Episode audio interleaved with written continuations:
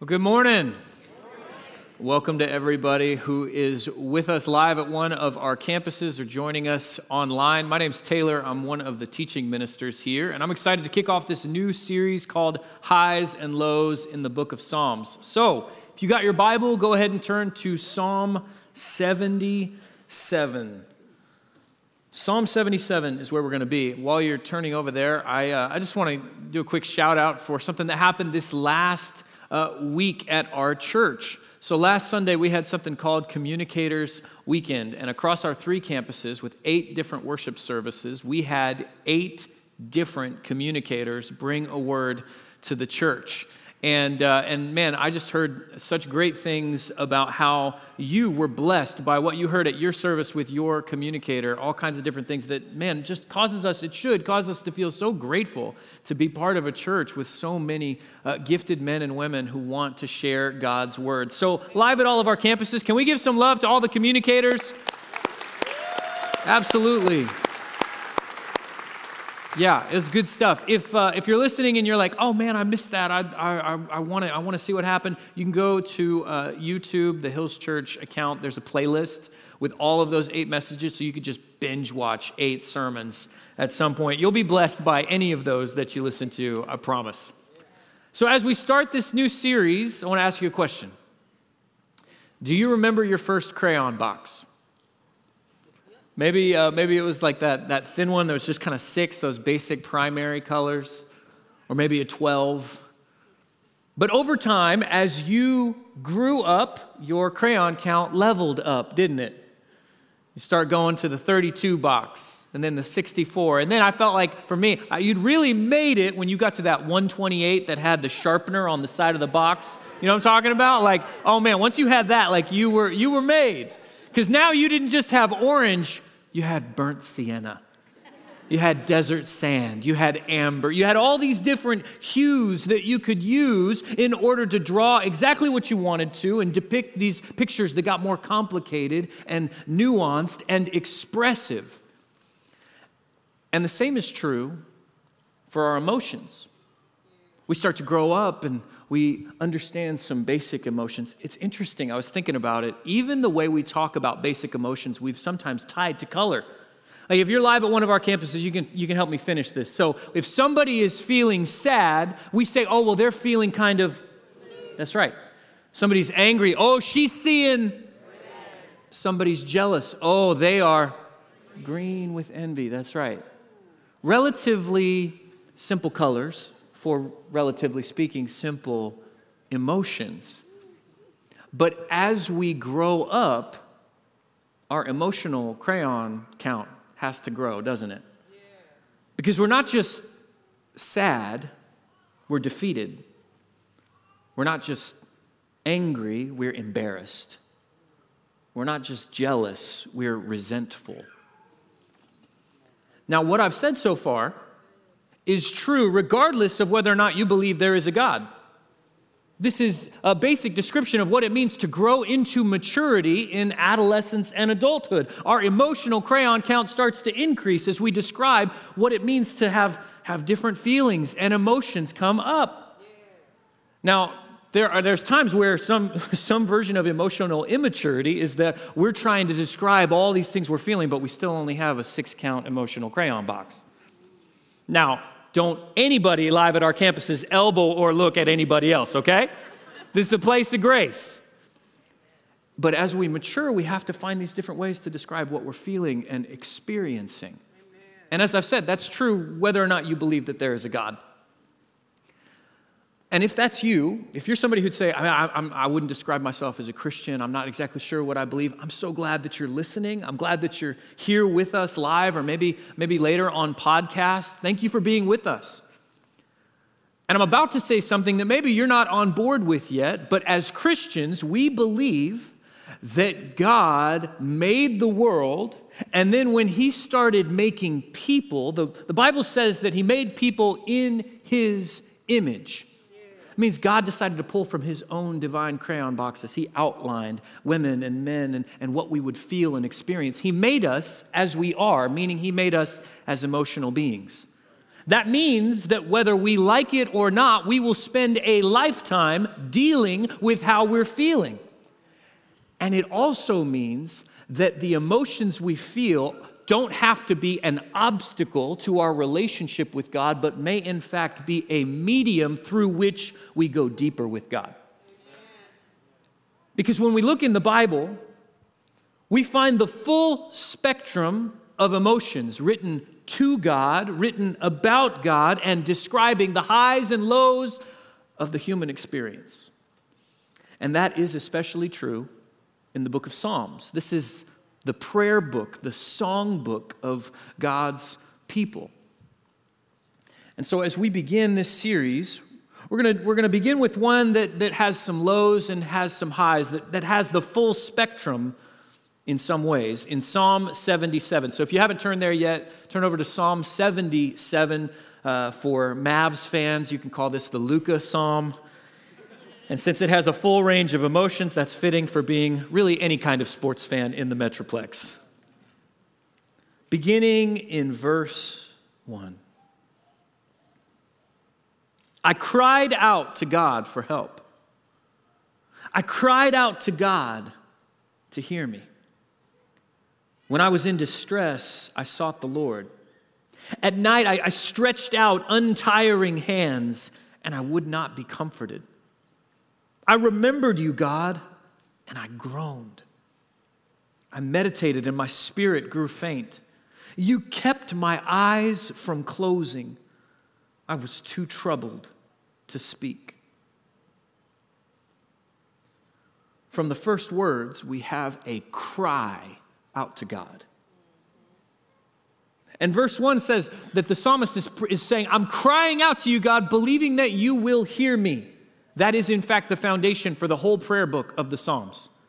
The belief that when we cry out in, in the highs or the lows, we, we will not have our prayers fall on deaf ears, but a divine Father who stoops down to hear his children, who cares to hear us in the highs and the lows. But even though this is where the prayer starts, the verses that follow they kind of describe the real experience. I'm praying, God, I want you to hear me, but here's how I feel. Here's what I'm going through. And this is this is someone who says, God, things are so hard. I'm, I'm in so much pain and distress and confusion that right now, even when I think about God, I just feel worse.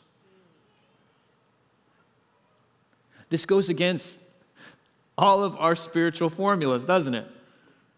Man, if you're, if you're low on peace and comfort and, and any good feelings, then you just need to increase your time with God, and that should do it, right? But here's somebody who says, No, I, I try and even think about my, my relationship with God. I try to even meditate on the Lord, and I just feel worse. It's the type of person who walks in to church service. Maybe you've had this experience before. You walk in, and every single week, we gather as a church family with people in all different places in the emotional spectrum. And here's someone who, in their lows, is coming in and going, Oh, it hurts to sing these words. It hurts to pray these prayers. It hurts to hear good news preached in a time when I don't feel like I'm ready to even receive any of that. Someone who says, I, I refuse to, to, to be comforted. And that, that can leave, leave us in the place where, well, as Bryan Chapell puts it, real life gets in the way of our spiritual formulas. Real life is not always going to settle for Sunday school answers that seem so simple. And the person who refuses to be comforted is going, I'm in pain. And so if you come at me with a with a, a short little Bible verse, well, you know, God's always got a plan. Well, God's eyes on the spirit. You know what? That may be true, but get that out of my face right now. This psalm is willing to acknowledge there are times when we're just not ready to hear that.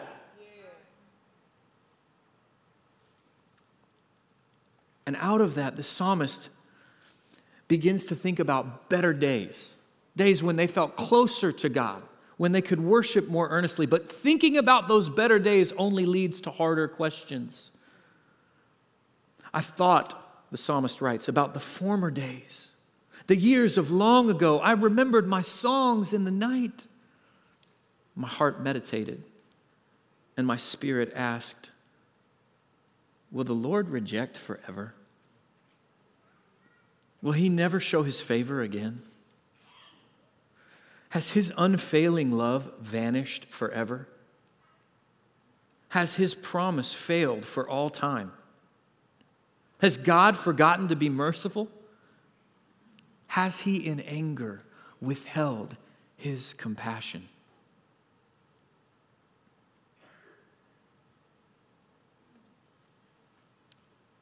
These questions hurt to read. In some ways, because it's, it's like the psalmist is saying, Is it even worth having faith if this is what life is like? But as we begin this series, it's important to understand God provides a healing place to ask painful questions. God knows that this is some of what we experience, what we feel, and instead of what some of us are tempted to do, what I have been tempted to do in past, which is to go, man, I've got all this hurt, I've got all this pain, and I don't feel like I'm allowed to bring any of that to God in prayer. Instead, we just decide we're just going to take it somewhere else. I'll stuff it down, or I'll, I'll go vent at somebody else. And yet God says, no, I've, I've made a place where you can ask these questions. Here we are in God's Word. These questions are right here, but we don't even feel like we're allowed to express this in many of our church services. Maybe, maybe you grew up in church uh, like me. And if you grew up in an American church, more, more likely than not, you grew up in a culture and in an environment that didn't overtly teach this, but it, what was caught was, man, in hard times, you just, you kind of got to grin and bear it. You coming into church and, and culturally, it's like, man, you got to put on your, put on your church smile. You got to use the church version of the four letter word, fine. How are you doing? I'm fine. And sometimes that look for the silver lining, was even kind of baptized with some scriptures. Oh, you know, about, about these things God would do, about the season that would come. And here's the hard part those things might be biblically true, but, but too often, instead of being patient with people in their pain, the church has tried to rush people to resolution. I just want, for a moment, I want to speak to the person who's maybe asking these questions right now. And I want to say, I'm sorry. I'm sorry that that's what you're feeling and going through right now. And I'm sorry for any of the ways that God's people or that this church has, in moments when we were trying to help, we just made it more painful. That was not of the Lord. God's patient with you, He sees you, He loves you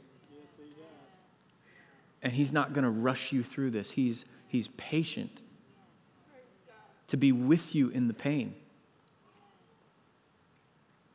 And I'm sorry for moments where Christians have, with good intentions, just given you a Bible verse or tried to resolve something when you weren't ready for that. if I'm being honest, the times when I've been tempted to do that, ministering to other people, it's just out of my own insecurity. And that sometimes we're not emotionally trusting of the Lord that He'll give us the strength to just sit with people. And so, if that's been your experience, I want you to hear I'm sorry. That's not God. God makes a space for you to ask these questions. He's inspired these words in his prayer book so that you, in times of pain, can give those back to God. God's promise that His Holy Spirit would intercede for us in moments when we feel this way, but we don't even have words. Romans 8 says the Holy Spirit intercedes when all we have are groans and sighs. But I want all of us to know that while God makes a space for us to ask these hard questions, God, God also doesn't leave us there.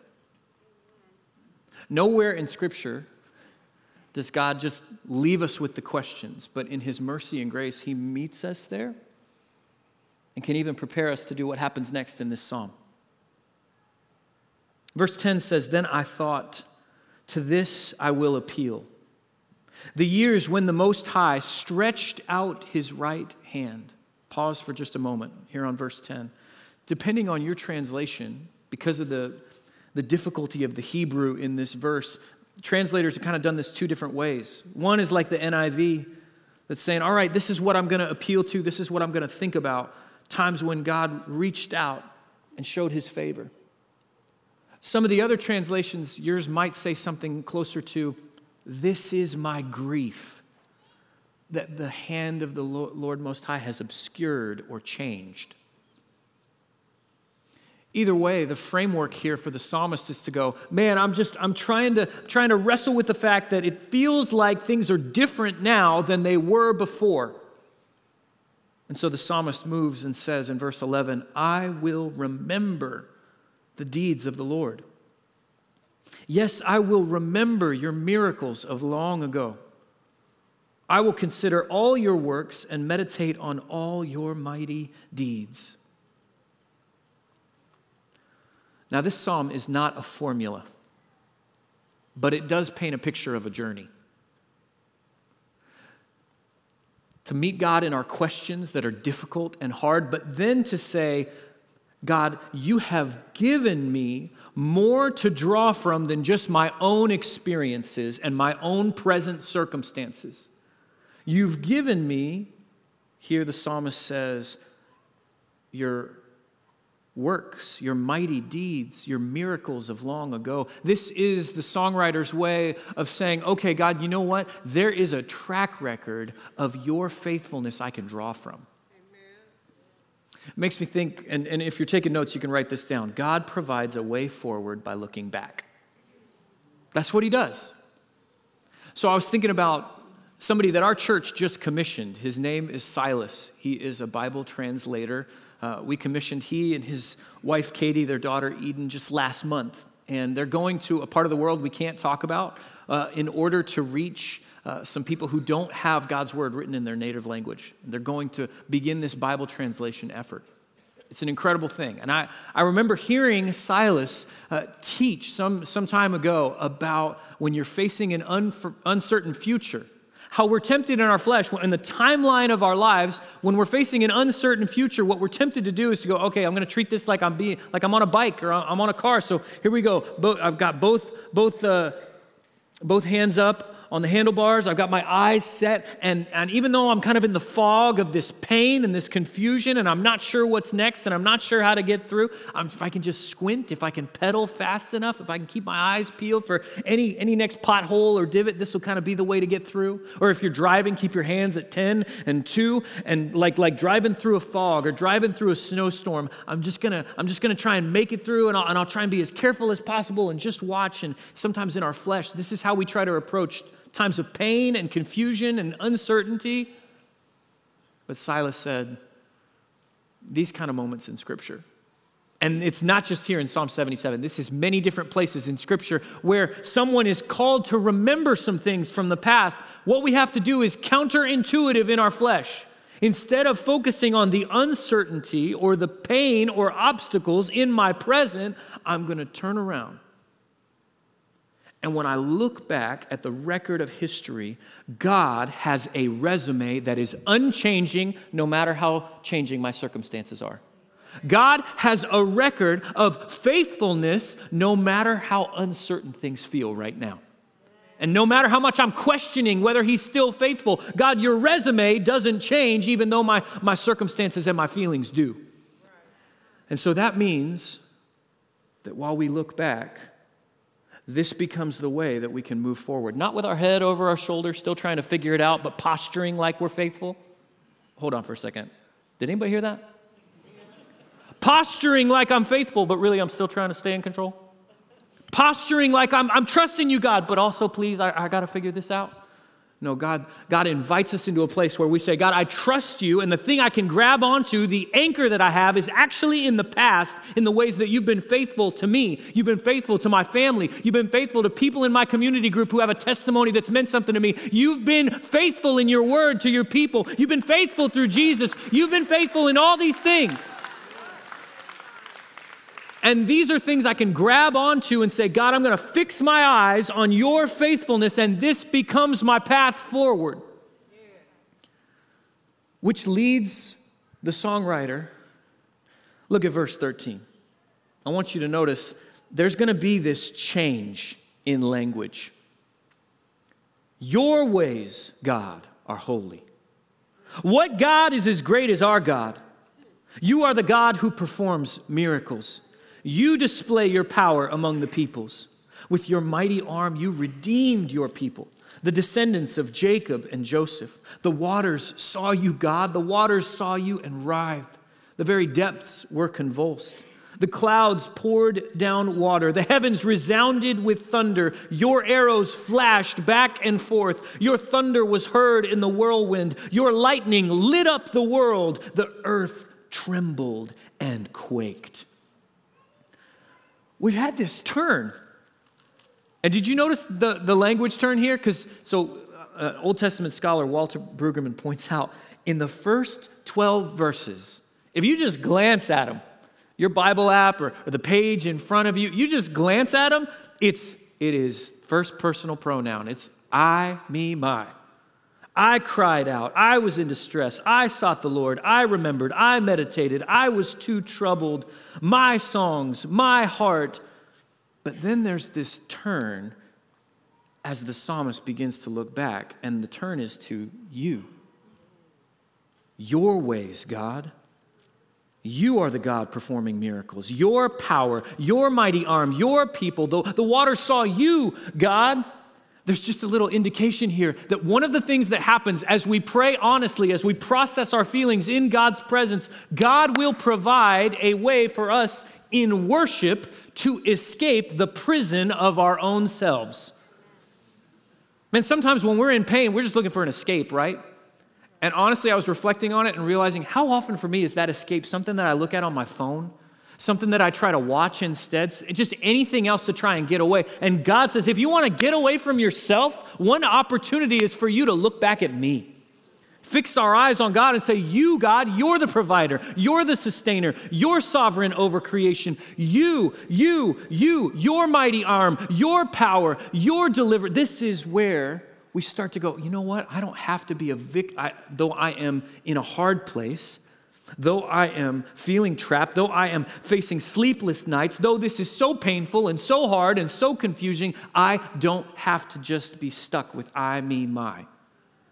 But in worship, I am delivered to who you are, God, and to focus on you. Now, that, that doesn't mean that we've just escaped all these lows. We actually have someone who, in the midst of all their pain, is, is beginning to say, you know what? I don't have to stay here forever. I still feel all of this, but I can come up here and worship for a moment and remember who you are. That doesn't change the pain down here. That doesn't fix things. That doesn't tie a bow on this situation. But God, you're reminding me there's a better perspective. There's another perspective. There's a way that you're faithful. There's a way that you're with me. And all of this sovereignty, all of this this talk about creation and God's power, the psalmist gives it somewhere to go. Verse 19 Your path led through the sea, your way through the mighty waters, though your footprints were not seen. You led your people like a flock by the hand of Moses and Aaron. And abruptly, that's the end of the psalm. What's happening here? The songwriter brings up along the long record of God's redemptive faithfulness, God's arguably biggest calling card in the Old Testament. His rescuing the people of Israel from slavery in Egypt. Some of you recognized that language as soon as it started talking about the path that leads through the sea. This is a reference to that Exodus moment when God split the Red Sea so that the Israelites, who are, who are feeling oppressed and having an Egyptian army come to, to kill them and recapture them, the waters part. The Israelites walk through on dry ground into freedom, into liberation, and into a new relationship with God. Even though the psalmist says, But we didn't see your footprints. Did you notice that? Verse 19. In the moment of rescue, we still didn't see your footprints, but you were there working, and your power was evident because you were with us. If you're taking notes, last thing to write down is that God provides through his presence. I think that's why the songwriter was ready to say, Last line, I'm done. Because, God, you're, you're present with us in the deliverance. You're present in the struggle and the storm leading up to the deliverance. You're present after the deliverance in the wilderness, where God was present with his people, leading them by a pillar of cloud by day, a pillar of fire by night. God was present, working through imperfect people who led, like Moses and Aaron. They were not perfect, but they were with God. And it's as if the songwriter praying is going, God, if you were there then, though your footsteps were not seen, then God, I believe you're here right now. In the lows, you're here. In the questions, you're here. In the pain, you're here. In the grief, you're here. In the anger, you're here. And God, I'm not better yet, but I'm with you. So I can move forward even as I look back. Because we, Christian, you have a calling card from God of his faithfulness, and it's not the Exodus in the Old Testament. We have a new Exodus because we have a new and better Moses in Jesus. You realize God's always provided through his presence? If you're a follower of Jesus, you believe that God chose to be present with the people he created by becoming one of them. And in Jesus, fully God and fully man, God was present to feel the full spectrum of emotions that you feel, to experience the lows, the pain, the hurt, the inner conflict, to even pray prayers where he would ask God to do things he knew God probably wasn't going to do. He prayed before he would go to the cross God, if it's your will, will you take this cup from me? Yet not what I will, but you, what you will. He knew what it meant to be abandoned and rejected and even wondering if he'd been rejected by God because he, he, he prayed, he cried out on the cross things that sound a lot like Psalm 77, but they were actually words from Psalm 22. My God, my God, why have you forsaken me? He prayed these things on the cross as he died to pay for your sins and for my sins. Through God being present, he faced our judgment, made our payment and then buried in the grave. God rolled that stone away three days later, and he rose from the grave, present in victory and rescue. To not only forgive you, forgive me, but to, but to provide freedom freedom from sin and death and evil itself. And then when Jesus was going to leave his disciples, you know what he promised? He said, I will send you, he said, my spirit. You realize presence is still how God is providing with you right now, even in the pain you might feel or the questions you have? So here's, here's what I want to do as we, as we end. I just want to make space for us to be able to maybe work through some of the things that have risen up in our heart as we've heard Psalm 77. I want to invite you to bow your heads. Is there a painful question you need to ask God? Is there something you feel like God forgot? Is there something you feel like God is withholding? Is there some part of who He is, His character or nature, that you feel like has disappeared from your sight? Do you feel rejected? And you can ask God that question right now.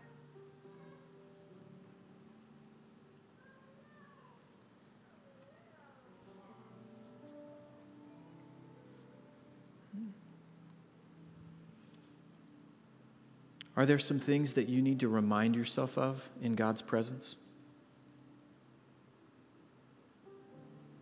Some ways He's been faithful? That if, if it came from somebody else, oh, it would hurt, it would be a cop out. But are there some things you need to remind yourself of?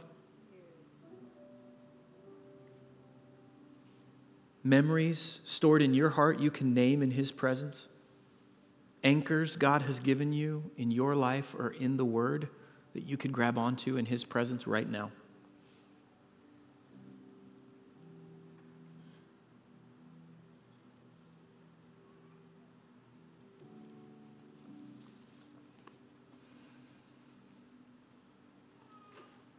And have you remembered his saving work?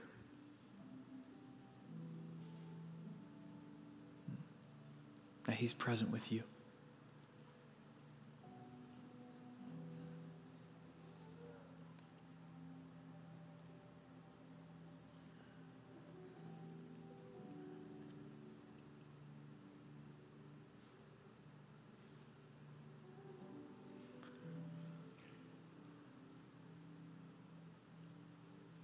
God, I am humbled to realize you would sit with us in this as long as we needed.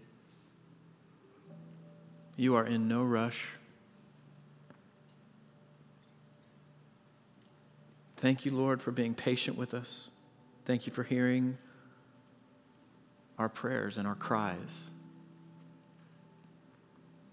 Thank you for inspiring questions that hurt to ask but are true to what we live through. God, for, for our whole church, for our community, I just ask, would you help us get better at being uncomfortable together in hard things? Would you help us get better at trusting you in the unresolved parts of our heart and our life?